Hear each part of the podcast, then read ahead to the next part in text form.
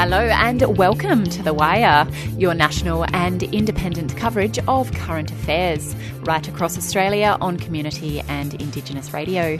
I'm Emma Watsky, coming to you from Radio Adelaide in Tandanya on the lands of Gardamina. Our team pays our deepest respect to elders past and present. We extend this respect to all First Nations listeners and to the rightful custodians of the lands you are listening in from. And today on the show, and we get their results in two to three business days and back to them via their phone.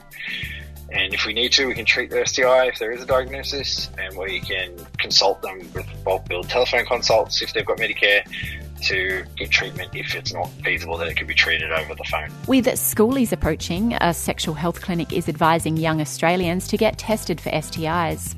How is a new app empowering the sexual health of young people? Also, yesterday, a local poverty advocacy group launched their third annual survey of low income renters. What does the survey say about the welfare of our state citizens in our deepening rental crisis? And later in the show, the initial consultation was extended because the first one at Riverlea that uh, wasn't successful at all, and it had a cultural bias. It didn't have cultural safety for the Aboriginal people. A decision by the South Australian government to extend the consultation period of the Riverlea Park housing development until late November has been met with backlash by traditional owners. We have the details. We'll have this and more for you over the next half hour. We're on air across Australia thanks to the Community Radio Network and the support from the Community Broadcasting Foundation. First up, today, refugee advocates and organisations welcome the High Court of Australia's ruling of indefinite immigration detention being unlawful and unconstitutional. It means refugees and asylum seekers in detention centres will need to be released to be processed in the community. But what will the federal government do after this ruling? The Wire's Eduardo Jordan asked Senior Policy Officer from the Refugee Council of Australia, Asher Hirsch, his first impressions about the High Court's decision. This is a, very welcome decision uh, from the High Court. We're still waiting for the full decision to be released, but um, from what we understand, the High Court has finally overturned a case from 2004, um, almost 20 years ago, um, Al-Kateb, which ruled that uh, indefinite detention was permissible under the Constitution, which means people could be detained without any um, time limits. So this decision overturning that is very welcome and we're hopeful that this will result in many people who are currently detained for many years uh, being released in, finally into the community. So, what would this decision mean for the federal government? What would you be asking to the immigration minister about it? Well, the High Court has basically said that the minister can't hold people indefinitely, and that if people can't be returned to their country, then they have to be released from, from detention. So hopefully, we're expecting the minister to uh, review all cases of people who are currently in detention. The average time of detention is uh, about 708 days, uh, and some people have been in detention for more than five years. Uh, these people need to be um, have their cases urgently reviewed, and if there is no reason for their detention, if they can't be returned to their other their, their country, then the High Court has said that they must be released. Okay, so with this decision being made, do you believe Australia needs to rethink about its humanitarian program to allow more refugees? Well, this decision is about uh, how we treat people seeking asylum and other people uh, in our community, and um, really we're looking at our detention policies. Uh, Australia is the only country that has a mandatory uh, indefinite detention policy. That means if you do not have a visa, you must be detained. Uh, and this decision is a welcome step in dismantling that policy. Uh, in terms of our um, humanitarian program, we've also been calling for the government to realise its own commitment to increase the humanitarian program to 27,000 places. Um, but this policy in terms of detention is separate to that and really is about how um, Australia goes about uh, its commitment under international humanitarian law. And what are the steps the Refugee Council of Australia will do to support those who will be out of detention? Well, we're hoping that uh, from this decision, uh, many people will be released. We understand that the department has said at least um, 90 people um, may be immediately affected, but we'll expect there to be um, hundreds more who also should be released um, from this decision. Uh, and we're hoping that the government um, releases people into the community with adequate um, funding and support services access support in the community from uh, organisations that support them. Um, so we'll be ensuring that um, people are not just released um, without any support, that people get the support they need. And that also long-term solutions are found for these people. Just because they release doesn't mean that they have a permanent visa. So we'll be calling for the government to review their cases and uh, find solutions for them so that they can remain in Australia or uh, find safety elsewhere uh, on a permanent basis. Now, um, I'm sure you're aware of this, but also there's a, a, big Tamil community in Brisbane and across Australia who are on bridging visas and they're refugees as well. After this decision, what else does the government need to do to allow refugees to stay in Australia?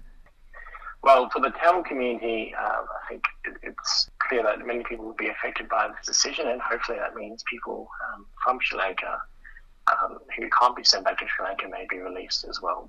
So we're hoping that um, yeah, this decision does have a positive impact on some of those people who have been in, detention for a very long time. And uh, really also highlights the, the, way that the government has gone about assessing cases of uh, refugees from Sri Lanka, where it's clear that in many cases people can't be returned. Um, there needs to be uh, permanent solutions found for these people. They need to be given um, permanent safety in Australia if they are indeed refugees and can't be returned back home. Senior Policy Officer from the Refugee Council of Australia, Asher Hirsch, speaking with the Wire's Eduardo Jordan.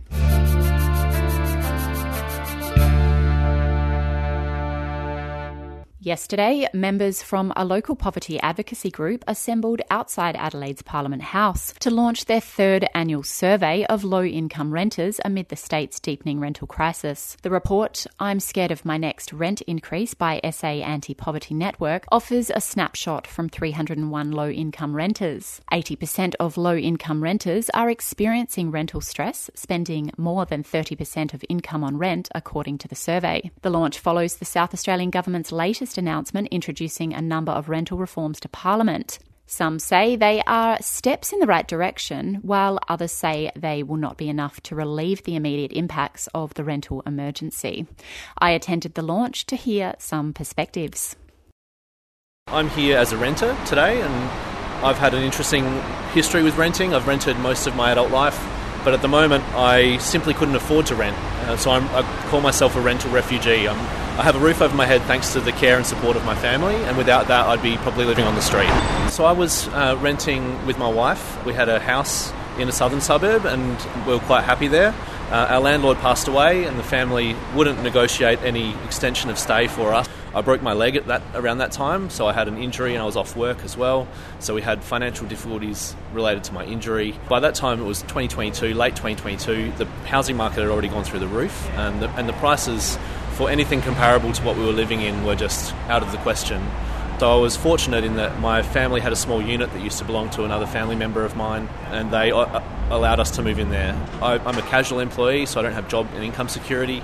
I have multiple casual employers, but the combined inputs of those casual jobs is still insufficient to clear the poverty line. So I simply can't afford to rent. And you say you've had the support of your family, mm-hmm. but what impact do you think that being forced out of your original rental uh, property has had?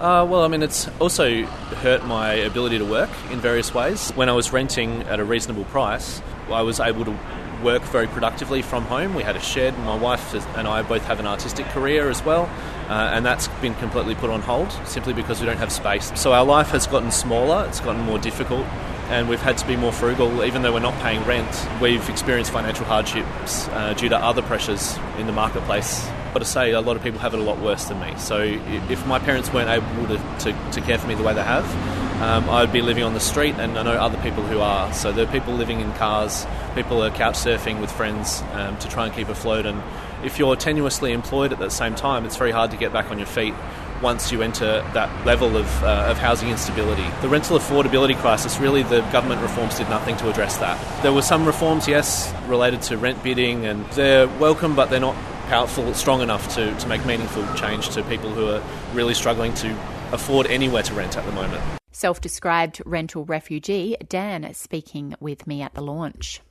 Along with 80% of low income renters experiencing rental stress, which is spending over 30% of income on rent, the survey also showed 41% were experiencing rental crisis, which is spending more than 50% of their income on rent. For people on Centrelink payments, 85% were experiencing rental stress and 54% experiencing rental crisis. Anti Poverty Network Coordinator Pas Forgione says this year's survey reflects an alarming number of people in paid work who are experiencing rental rental crisis compared with previous years. This country's had a rental affordability crisis for some time. What we're seeing is that every year that governments choose not to act, every year that governments choose to allow huge unlimited rent rises to happen, every year that governments choose not to cap um, rent, we are seeing more and more people who, after they pay their rent, simply um, do not have um, the money like available to pay for other essentials like food and medicine and um, bills and uh, medical costs. According to a statement from the South Australian government, the state's vacancy rate is now less than 1%. Angela, another of SA's low income renters, says a change in her personal situation has left her battling the severe impact of rising rental costs on a pension as fear of being forced out of the market perpetuate. I formerly had my elderly mother living with me. I was her part time carer. She'd been living with me since 2011 and she's just gone into aged care due to significant comorbidities. So it's not safe for her to live here anymore. She had a very major fall. I'm now living on my own. I myself have some very major health issues, and I'm now, just for the past three years, on the DSP, trying to navigate a pathway for myself and trying to cope with a rental crisis. I have previously worked, but due to my health breaking down, I now find myself on the DSP, which I never thought I would be. How are you navigating that situation with your own personal changes? At the moment, it's frightening. It's a little bit like walking on a tightrope. I've just recently signed my new lease and the rent has gone up $60 a fortnight. In regards to this house, when I did move in, it was a brand new house. I was working back then. I don't want to go backwards because it affects your mental health. I have to say that the property owners I have now are considerate, but we live in a volatile world now and that's having an impact, hence the $60 a fortnight increase. Now, given my income, that's really hit me. Fortunately, I'm pretty good at navigating financially and looking at ways of cutting back. There's only so far you can go. In regard to this property, I'm probably only one or maybe two rental increases from being priced out of here. And how great is the fear of, of having to leave or, or being forced out of that rental property due to a price increase in this current market? It's frightening because I will not find anything else to this standard. I'm also very aware that the amount of rent that I pay at the moment, well, it would be considered still below market. It's it's already starting to happen, and you can see it's like walking with the tsunami behind you. You know that the tsunami is behind you. It's only a matter of time. These are outside forces that I just don't have any control over. Anti Poverty Network's Pas Forgione speaking with me. For more on the rental reforms introduced to South Australian Parliament and to hear the extended version of the interview, visit our website, thewire.org.au.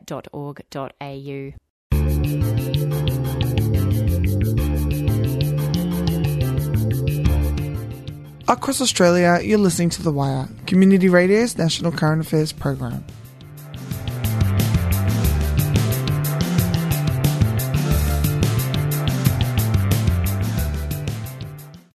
Decision by the South Australian Government to extend the consultation period for the Riverlea Park housing development until late November has been met with backlash by traditional owners. Members of the Kaurna community say South Australian Minister for Aboriginal Affairs, Kyam Maher, is breaching his legislative obligation to consult with traditional owners and interested Aboriginal parties before making decisions that affect Aboriginal cultural heritage. Initially, the South Australian housing development of 12,000 homes was brought to a standstill in July for just a short time after the discovery of ancestral remains on a burial ground at the site before resuming. According to SA Government's Have Your Say website, Walker Buckland Parks Development has since expanded its original application area to include three additional areas of land within its existing development approval. I spoke with Uncle Ian Carter, Kaurna elder, traditional owner, and common law holder to find out more on the consultation around the cultural site and the application expansion. The development site is a lot of people know it as Buckland Park. It's a Riverlea development is is like a suburb now of, of Adelaide. Buckland Park has a history of Aboriginal heritage there. Archaeological survey that was done before. There was a lot of artifacts and stone chips and, and signage of Aboriginal objects the problem that we've got is anything under the ground, you can't tell it's there until obviously you unearth it. Mm. When they were doing earthworks, they unearthed two uh, skeletal remains, which they then have to stop work, notify the minister for the minister to give authorisations to to be able to deal with those remains, and that's uh, under one of the like Aboriginal Heritage Act. So he gives a section 21, 23 to damage, disturb, and remove. They took the initial two skeletal remains out, and they're full skeletals, not not parts of. They're full, and then they kept digging, and they actually unearthed 31. What I don't understand is why, when they got to say the four or six mark, why they didn't put a uh, one of the um, Earth X-raying mm-hmm. machines over it, run it over the ground, and they would have been able to tell that the, the remains uh, were there. The Kaurna people and traditional owners, we're saying that we, we want to know why they're there and, and the reasoning behind that. And I understand that the development project was put on hold briefly in July while the police were informed and then it uh, resumed, but has since had the consultation period for the application extended from the 16th of October to November 17 and then further extended to the 24th of November, from my understanding. So, from your understanding, can you tell me oh. any more about this? The initial consultation was extended because the first one at Riverlea that uh, wasn't successful at all, and it had a cultural bias. It didn't have cultural safety for the Aboriginal people. Then was transferred to a independent area, which was uh, Mawson Lakes. So they had to extend the uh, the first one to cover the next meeting at Mawson Lakes. That meeting at Mawson Lakes, community had a had a meeting and put a number of recommendations and their response to the consultation. I actually hand delivered our response to the consultation period. But Walker Corporation have what's called a they have the archaeological reports for that project and they also have a cultural heritage management plan for that site which says how they're going to deal with Aboriginal heritage they won't let us see any of the reports or any of the cultural heritage management plan. On the government, the SA government have your say website. Um, it says, and I quote, "If you're a traditional owner or Aboriginal party with an interest in the matter, we want to hear your views about the project." So, have you made attempts to get it in touch, and have you received any contact for proper consultation? We've requested consultation. That was one of the things with the um, Premier, Peter Malinauskas. And we thought that was what was going to happen from the mm-hmm. meeting, but it, but it's not. I mean, they've just processed, they've just gone on. And the only reason I can see they've added the three areas in and allowed them is so they can fast track the approvals because in actual fact, it's a second lot of things, so it should be another approval, and we should have a consultation process that goes with that, but we're not going to have it. And can you offer any insight into what other members of the Kaurna community have said about this approach or about, you know, what you say is the lack of cultural safety in the approach around this? The lack of cultural safety has been around the consultation process and it was at the initial first meeting. Since then, we had one independent meeting away from there. So thing it was just the initial meeting. The cultural safety wasn't there, so it was relating to the first one. The second issue is that we already handed up our submissions and that. Mm-hmm. And that was from the consultation meeting we had at Mawson Lakes. And in there was our recommendations and that.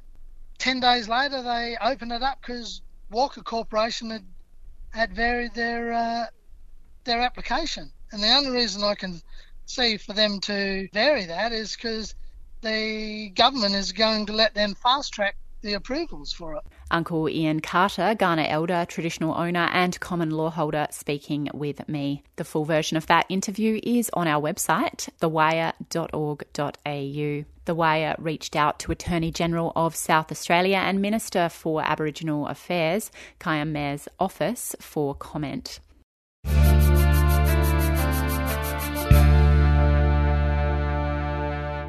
Schoolies across the country is just around the corner, and a sexual health clinic is advising young Australians to get tested for STIs. A new app developed by Stigma Health is offering online referrals and, with a bulk billing option, giving young Australians better access to a GP Australia wide. This comes as 1 in 25 people between 15 and 29 had chlamydia in 2021, and less than a third of those were diagnosed, spreading the condition further. The Wire's Eduardo Jordan asked CEO of Hyphen Health, James Snedden, to explain more about the referral app. So we've discovered, you know, that the new generation would have to define or look up the latest name for it. They're really they're using app search like our generation uses Google search. Like they're looking for solutions via the App Store for via Apple search.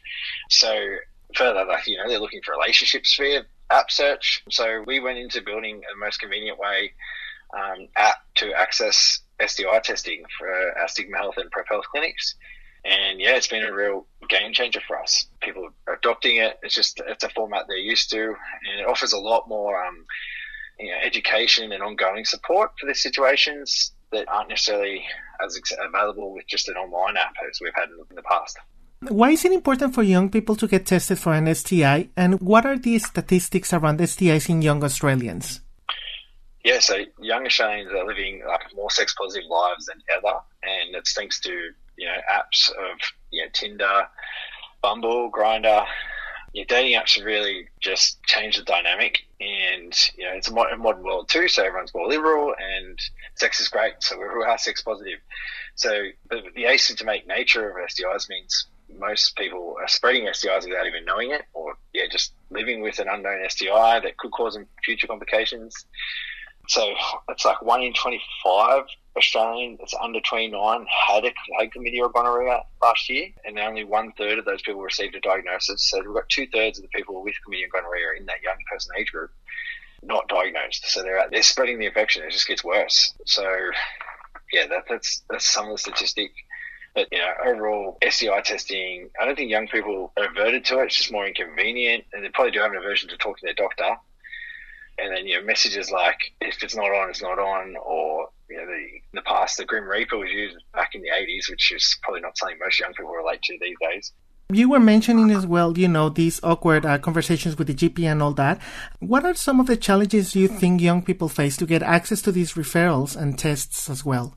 Uh, access to referrals comes down to anything from costs, so socioeconomic barriers to psychosocial barriers. So uh, people are impeded by their own cultural issues, you know, not talking about sex in their community locally. Uh, Australia's very diverse population, as we all know, and it's just not necessarily as sex positive within different dynamics in society, like within different groups. So that's there's one barrier. Then the opportunity cost too. You know, you're booking to see a GP, it's you wait two hours for an appointment that's not running on time the doctor inadvertently could be dismissive or, you know, you, you see the doctor, we very much react. We go to the doctor when we're sick. So if we're asymptomatic, we're, we're not seeing the doctor as well. So there's multiple reasons why young people aren't seeing the doctor for sexual health, but the solutions, yeah, our online and app can overcome. So that's where we're getting traction. Now, is the app working all across Australia and all across the regions as possible? Yeah, we're Australia wide. Uh, we've got our 30, over 30,000 patients in every state and territory. And yeah, as far reaching as the Australian population. So we're everywhere. We refer testing via those platforms, and, and patients can go get tested at any pathology clinic near them. And we get their results in two to three business days and back to them via their phone. And if we need to, we can treat their STI if there is a diagnosis, and we can consult them with bulk billed telephone consults if they've got Medicare to get treatment if it's not feasible that it can be treated over the phone. So, and my last question: What has the feedback been from you know users about this app? I mean, young people. What do they tell you about it? people just love the convenience of our service. They're, they're getting STI tested for the first time. Like over 30% of our customers have never been tested before. They're identifying that you know it is it is actually cheap because even our full cost method, which doesn't receive any Medicare subsidy, is less than most people pay in the gap when they see a GP. So they like that feature. But this, I think the opportunity cost of convenience is probably the biggest plus. And then on top of that, they don't, you know, just don't have to go through any awkward conversation. So it's just overall easier in every aspect. Hyphen Health, James Snedden speaking with The Wire's Eduardo Jordan. And unfortunately, that's the end of the show today. Thanks so much for listening. The Wire is a co production between 2SER in Gadigal, Sydney, 3 Triple Z in Naarm, Melbourne, 4 Triple Z, and Radio 4EB in Meanjin, Brisbane, and Radio Adelaide with the great support of the Community Broadcasting Foundation and the Community Radio Network. Remember, you can check out our stories at thewire.org.au and follow us on Facebook and Twitter. I'm Emma Watsky, coming to you from Radio Adelaide in Tandanya, Adelaide. Thanks so much for your company, and we'll see you next time on The Wire.